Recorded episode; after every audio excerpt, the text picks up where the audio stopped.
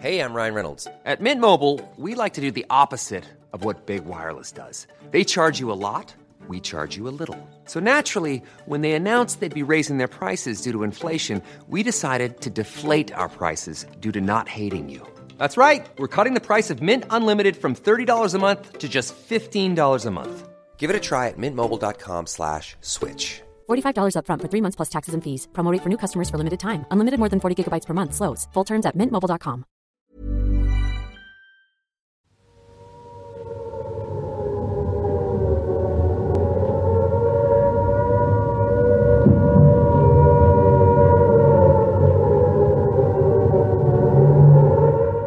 June 1944, and the war in Europe had reached a critical phase.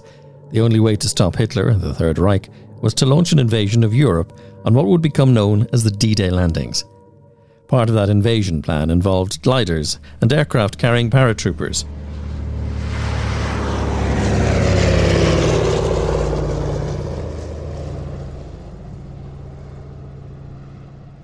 They jumped from aircraft to help secure the way ahead for the landing craft heading for the beaches of France. This wouldn't have been possible without, according to American President Dwight D. Eisenhower, four pieces of equipment that most senior officers came to regard as amongst the most vital to their success in Africa and Europe the bulldozer, the jeep, the two ton truck, and the C 47 airplane. Curiously, none of these were designed for combat. One of these aircraft, a C 47 Skytrain, formerly of the 79th Troop Carrier Squadron, 436th Troop Carrier Group, flew with the United States Army Air Force from Membury Field, Station 466 during World War II, one of 800 C 47s that flew on June 6, 1944.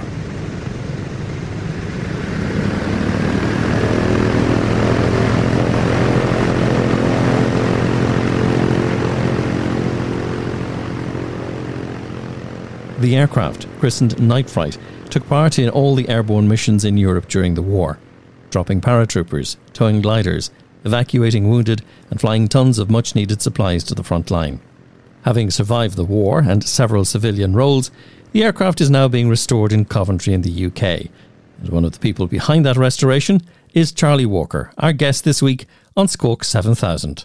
Charlie, thank you for joining us on Squawk 7000. No, no. Well, firstly, thanks for having me. It's a, it's a pleasure to pleasure to join you. And yeah, no, you, you're right. Absolutely. It's um, it's been a long process. I think, um, ironically, um, when we first started out down this road, we only intended to go skin deep with the restoration and the project, and you know, the the whole principle and and aim of the project, I guess, has changed. And, and you're right, we've come across lots of obstacles. Some of them with the with the physical condition of um, the aircraft and the components, and lots of other hurdles along the way. But um, yeah, it's it's been an adventure, that's for sure. Okay, let's go back a little bit further then, uh, this was to the beginning of the story, and uh, we're talking around the time of the uh, the D-Day landings memorial, and and the connection with your family and a place called Membury. What's the story? Yeah, that's right. If we if we go back even a little bit further than that, um, well, November 2012 is is when we actually physically got involved with this C47 Night Fright. But you know, it goes back further than that for myself. My my passion really is sort of twofold, I suppose. It's it's commercial aviation. You know, one of my roles um, is a commercial pilot, so I've obviously got a love and a passion for for aviation. But but you're right. Our, our family is based both um, you know, business wise, and, and, we live at Membury, and there's a there's a lot of history around Membury. It's a, it's an old um, RAF base, so RAF Membury, but it was actually the Americans that uh, are most synonymous with Membury. So the United States Army Air Force, and I guess I was I was curious growing up, you know, with the love of aviation and, and history. To, to look into what happened at Membury, you know, what took place there, what squadrons were based there, what aircraft did they fly, what what did they do, you know, what happened there, and it, it, quickly became apparent to me that it was the Americans, and in particular, uh, Troop Carrier Command, who flew the C 47s that were really synonymous with Membury. And, you know, those were some, some big famous missions. You know, you're talking D Day and Market Garden and the crossing of the Rhine, some, some very, very cool stuff. And yeah, that's where my obsession with the C 47 started, really. How, how does the conversation go in, in, in the family when you say, uh, folks, I'd like to buy a C 47 and get it flying? Yeah, you're right. That's that's quite an interesting conversation, and we've had quite a few interesting conversations subsequently. But no, luckily, um, you know, particularly my dad is um, he's very mechanically minded. His passion is more cars and vehicles than than aeroplanes and aviation. But I think he saw, uh, you know, where I was trying to go with it and preserve some of the history of the airfield there and and give something back. And um, you know, he was luckily he was he was really on board with the idea. Uh, as I say, the whole thing thing's kind of grown and and snowballed. And um, he does like to remind me from time to time that this was a you know a project that was my idea, and we set out down down one road and have, have ended up going down another. But um, it's all good fun. Your family are in the logistics business. Yeah, that's right. So we're into what we call logistics and fulfillment. It was a business started by my father back in the late 1970s. And uh, at that time, it was very much import export. So moving goods from A to B by ocean and by air. But, you know, with the change of the world, the advent of the internet, etc., uh, we're into logistics and distribution. So that that's pick and pack and, and dispatch, you know, across trade and, and consumer deliveries. Of course, the last couple of months and indeed the last year haven't probably been that easy for you too. So, with all of that happening, I suppose what I'm I'm curious about is how does a guy or indeed a group go about finding themselves an aircraft? Where did you look? Well, yeah, that's that's a very good question, really, and we're, we're very fortunate. So I connected with um, with a number of um, friends and individuals, um, most of who are still involved with the project to this day, to assist me with that. So as I say, I sort of became obsessed with the history of Membury, the Americans, and the C 47. And what we did essentially is we sat down, we looked at the 436 Troop Carrier Squadron, which is what operated from Membury, looked at the four squadrons that were contained within that. Um, and we actually, with the help of a chap called Tom Tom Woodhouse, who's working on Night Fright to this day, um, and a historian, a local historian called Roger Day, who's written a book called Membury at War. We actually produced a spreadsheet of the serial number of every C 47 that operated from Membury. And we were actually able to detail what happened to most of those. So, you know, did did they survive the war? If they did, you know, where are they located? You know, are they accessible? Could we restore them? Um, and as I say, we found we found that information for about ninety percent of those aircraft, and Tom actually was was the one that found Night Fright. Um, she'd failed to sell um, on eBay. She was listed on eBay, failed to sell, and we tracked down the incumbent owner um, in a scrapyard in Arkansas in the United States. Um, this was late 2012. Um, made an offer to buy the aircraft, which was accepted. Dare I ask how much?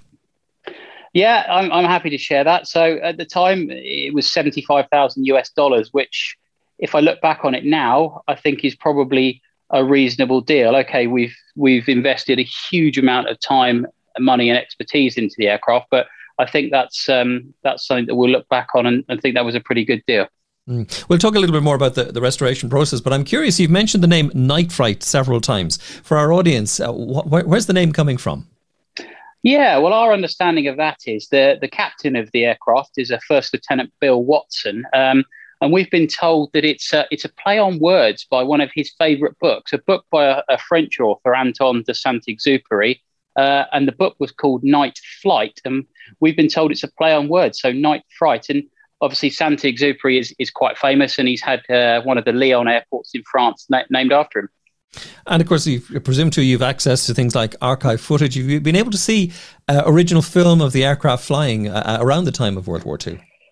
Uh, actual film is limited. Uh, we do have a sort of a, a, five to six minute clip from an archive that we think shows Night Fright, although it's not definitive. Um, we are quite lucky to have a, a, handful of really nice black and white photos of the aircraft from the war. Um, and we're very privileged to have spoken to both of the pilots who operated the aircraft during the war. And we, we have access to some of their sort of wartime diaries and some of their black and white photos. So, yeah, in, in that sense, we've been really fortunate.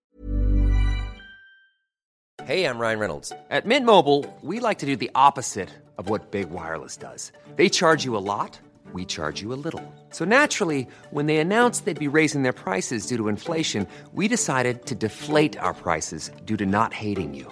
That's right. We're cutting the price of Mint Unlimited from $30 a month to just $15 a month. Give it a try at mintmobile.com slash switch. $45 upfront for three months plus taxes and fees. Promo for new customers for limited time. Unlimited more than 40 gigabytes per month. Slows. Full terms at mintmobile.com.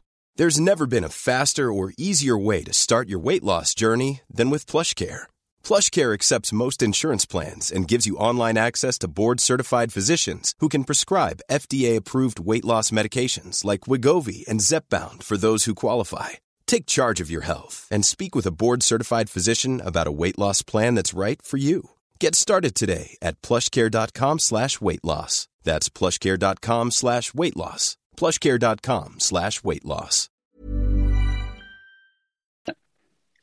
Charlie, let's go back to the arrival then of the aircraft from the US, and uh, what was the what was that like when when you find yourself walking around um, Uh, a rather tired, I imagine, looking aeroplane? Yeah, absolutely. So if, if I wind back a little bit, initially what we did when we purchased the aircraft in 2012 is we sent a, a couple of local DC-3 experts in the States, a, a father and son team, Frank and Glenn Moss, to survey the aircraft. And ironically, within a week, they actually had it flying. So they dragged it out of the scrapyard and, and moved it to their base in Florida. And the original plan was for Frank and Glenn to complete the nut and bolt restoration in Florida, and then we'd fly her across the pond um, and back to the UK. And you know, for various reasons, which I won't get into in too much detail. You know, one of which obviously was managing a project of this size um, with us based in the UK and then based in Florida was a challenge. So we made the decision, as you said, to um, to move the aircraft back to the UK, and that was a huge logistical exercise. You know, that involved two experts dismantling the aircraft over a period of six to eight weeks, and then a a logistical challenge. Um, you know, taking it apart, obviously, and and putting it in special cradles and jigs, and moving it by boat across to, to the UK to Southampton port, and then by road up to to Coventry. And yeah, it was a it was a momentous day when it arrived in Coventry. That was a a, a challenge in itself, but obviously it was a like a giant airfix kit at that stage. did you sit in it, and and did it talk to you? I think every DC three talks to you. To be honest, I think it's um it's a really iconic aircraft, and there's a, a very very famous saying that says if you've flown one DC three, you've flown one DC three, and that's because they're all so different, and they've uh, they've all got their own individual character. And yeah, I'd like to think she talks to her to me, and I, I probably talk to her. Not that I'll, I'll tell my wife that, but yeah. Yeah, it's the other affair. I, I was thinking about the idea that too. it might be helpful to put it in context, just how many of these were built, and as you said, there there, there are hardly any that are that are the same. No, exactly, and as you say, there was quite a large number of them built. You know, tens of thousands, and there's probably over 300 of them still flying around the world today. But I suppose because the fact they've all had such a a busy post war life. They've all been pressed into different services, whether that's cargo or military or carrying passengers. They've all been adapted in their own individual ways and they've all got their own story to tell, whether that be wartime or post war. You featured in a TV series, and it, it told the story really of you trying to get this ready for the the, the D Day landing commemoration. Yeah, that, that's right. Warbird Workshop. It was, yeah, which was which was featured on UK TV, and yeah, a really nice little series, as you say, that focuses on people trying to restore warbirds and all the trials and tribulations that that entails, and you know the delays and everything that that goes along with that. And as you will have seen with the ending of the program of that, we obviously didn't make it for the 75th anniversary of D-Day in June 2019, which was at the time yeah, it was. It was a huge disappointment. I'm not going to lie. That was something that we really, really wanted to do. And, you know, it didn't happen for, for no other reason, really, than we just had so much to do. And we're trying to do everything in such precise detail that we, we just couldn't do it in time. But uh, yeah, I was just going to say on the flip side of that, what it has enabled us to do is, is just to, to do everything to that minutiae detail that we were really looking for. So in the long run, it will do us good. But as I say, it was disappointing at the time. It, it's very hard to uh, underestimate the the care, the attention, and the absolute uh, perfection that you're going for in this restoration. Where's that coming from? It's, it's, it's funny. It's a good point that you pick up on, really. As I say, when we first set out on this project way back in 2012, all we wanted to do, well, in fact, we were going to have this aircraft as a gate guardian, as the static memorial outside on a pole outside Membury Airfield. And mm. kind of thought to ourselves, well, that's great, but be even better if it could fly. So that's the first thing that changed. Then we were going to just paint it in the right markings, in the right scheme, and you know make it make it look good, get it running, and fly it around. And then I don't know where it came from really, but as you say, there's a, a step change in the project where we just decided that actually, if we're going to do this, you know, we're going to do it right and we're going to make it really, really good. And, you know, we're going to make it the finest example of a C 47, you know, we can find. And that links in very nicely to what we want to use it for, which is, of course, air shows and displays, but also as a living, breathing memorial and educational platform. We have a saying here in Ireland about you know, Murphy's wheelbarrow. It's the same wheelbarrow for the last 50 years, only it's had three new handles and four new wheels and a new body. Um, does that describe your C47? Is there anything left of the old girl? Yeah, I think that's that's pretty fair. I mean, you know, what, what I would say is it's very different to, you know, a Spitfire restoration these days where you might start out with a nameplate and you build an aircraft around it. That's, mm. whilst there's nothing wrong with that, not not whatsoever, it's still fantastic that's not what we're doing. We've got an original aircraft. Uh, the fuselage is the same. The center section's the same. Yes, of course, we've replaced bits of skin, and you know, doubtless the engines obviously aren't the same engines that were on it during the war. Uh, one of the wings has been replaced during her post-war life, but no, it's ninety percent of an original aircraft that's obviously had you know modern, I don't know, fuel, hydraulic lines, nuts and bolts, and hardware, but anything that we can keep as original, we will keep. That's very much part of the premise of the project.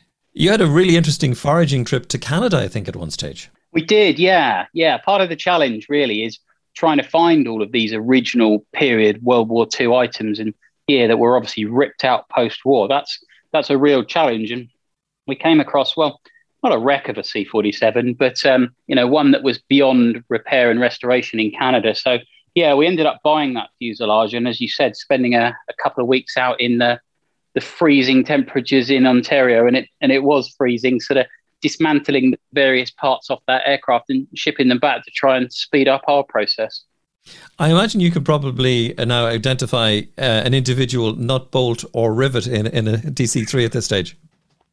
Yeah, pretty much. It's um, yeah, I certainly couldn't have done when I started out, but um, yeah, it's it's been fascinating. You know, looking through all the original parts manuals and and catalogs, and you know, researching all of these World War II items. It's been it's been fantastic, and you know, I'm very very fortunate to have some highly skilled people around me assisting with that. You know, whom without them it, it wouldn't be possible really.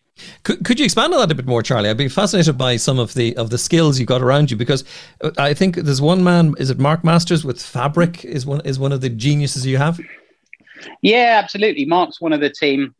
He sort of dips in and out up at Coventry, as you say. He's highly skilled on the fabric side of things, but he also did a lot of the detail in terms of you know stuff work around the the nacelles um, and the landing gear and various other bits. The project itself is led by Ben Cox of Heritage Air Services, who's ex Air Atlantique at Coventry, as are a lot of the rest of the guys. So they're what I'd call the full time sort of paid members of the uh, engineering team. But you know that aside, probably my right hand man on the project is a is an RAF sergeant based at Brize Norton called Neil Jones.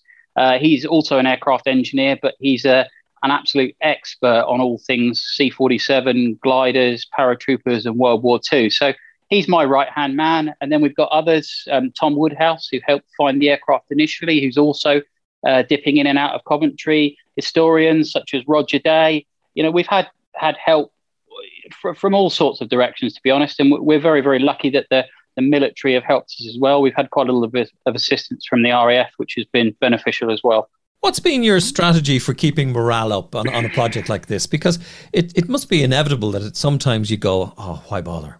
Yeah, I, th- I think that that's entirely fair, and I'd be lying if I said that I didn't have those thoughts myself at times. You know, you, you get to a point you think, you know, this this just isn't isn't going quick enough. It's not going anywhere. You know, what can we do? But I think you know you've just got to look and, and focus on the end goal. Why are you doing this? Why is it so significant? And it is really significant, and we're doing it for two reasons. Really, it's one to honour uh, veterans who fought for our freedom, and two to preserve living history and educate future generations. And I think if you focus on those two principles, then you very quickly, um, you know, get back on track. But of course, there's been lots of hurdles. It's been a mammoth task, and there's still quite a bit to do. And I'm sure there'll be be challenges ahead. But you know, we absolutely can't wait to see the final result. People who were thinking of doing a restoration themselves might be interested to know as well that you've been you've been quite. Um, I suppose, uh, creative in the way you've th- thought about funding as well. Tell us more about coffee and whiskey and the associations with night fright. Yeah, absolutely. I mean, we're I suppose we're very fortunate that um, the aircraft restoration itself is is largely sort of self sufficient, where it's privately funded by the business. But we've got some fantastic sponsors uh, and and partners, as you say, and we have got some very creative merchandise, and not necessarily something that we've gone out looking for, but we've just ended up coming across and partnering with like-minded people that have got the same principles as, as we do. So you stumbled on a couple there. So the Warbird Coffee Company is a, is a coffee company run by a couple of friends of ours. Um, one, Adam Berry, he's um, written some some brilliant books called A Breathtaking Spectacle about Troop Carrier, and obviously has sort of sort of a similar interest to us. So that's a fantastic idea to to sell tea and coffee, uh, and some of the proceeds going directly to warbird restoration, such as ours. And and the other one you mentioned is Aviation Heritage Spirits, as you say, who produce lovely bottles of, of liqueurs with a similar principle, with some of the proceeds going towards restoration, such as Night Fright and various others. So we like to partner with people that have got similar ideas to us, really.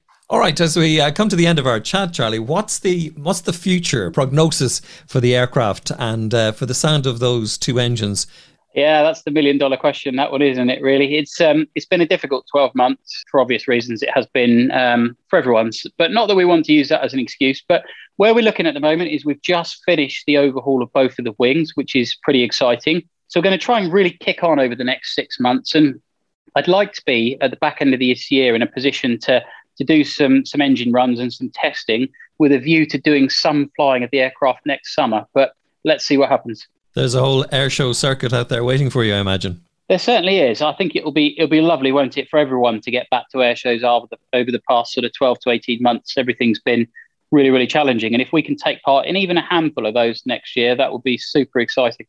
Have you a DC three or C forty seven on your rating on your license? I do. Yeah, I'm fortunate to have done a, a rating in the states um, seven or eight years ago, and I keep my hand in by flying a couple in the UK on the on the airshow circuit. So very fortunate, but obviously can't wait to jump into Night Fright. Tell us a few uh, the characteristics of flying it, actually, just for, for people who might be curious. I only found out in, in preparing for this chat with you about the fact that rudder's fabric. Yeah, that's right. That's right. It's um, I suppose in the grand scheme of things, it's it's a relatively simple aircraft system wise. It's quite basic and it's quite straightforward. But you know where the challenge comes in, obviously, is one, it's a large aircraft, and, and two, it's a tail dragger, and they obviously have their certain characteristics that can catch you out. Once it's airborne, you know, it's, it's just like an aeroplane. Yes, it's it's heavy and it's a little bit harder work than some of the modern aircraft, but it's a handful in the critical phases of flight, i.e., takeoff and landing, is where it can catch you out if you're not on your game. And of course, the final creative idea for you is you have to, in some way, capture the smell of the aircraft and see if you can sell that on as well. yeah, absolutely. Yeah, we're up for anything, but um, you know, hopefully we'll get a sense of that. We've got all of the original equipment installed in the aircraft with all the radio and the nav gear and you know the the canvas and fabric. So I'm sure we'll we'll capture a little bit of that. Charlie Walker, thank you so much for joining us on Squawk 7000. We're going to put a link uh, in our program notes to your website, and we look forward to hearing about you coming closer towards completion and possibly seeing you over this side of the world as well on the airshow circuit. Charlie Walker, thank you for joining us on Squawk 7000. Absolute pleasure. Thanks for having me.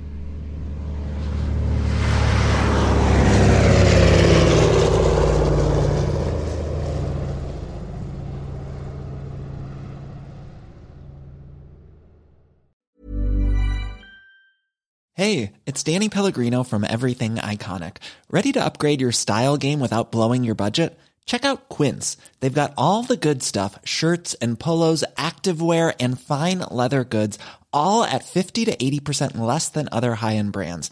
And the best part? They're all about safe, ethical, and responsible manufacturing. Get that luxury vibe without the luxury price tag. Hit up quince.com slash upgrade for free shipping and 365 day returns on your next order. That's quince.com slash upgrade.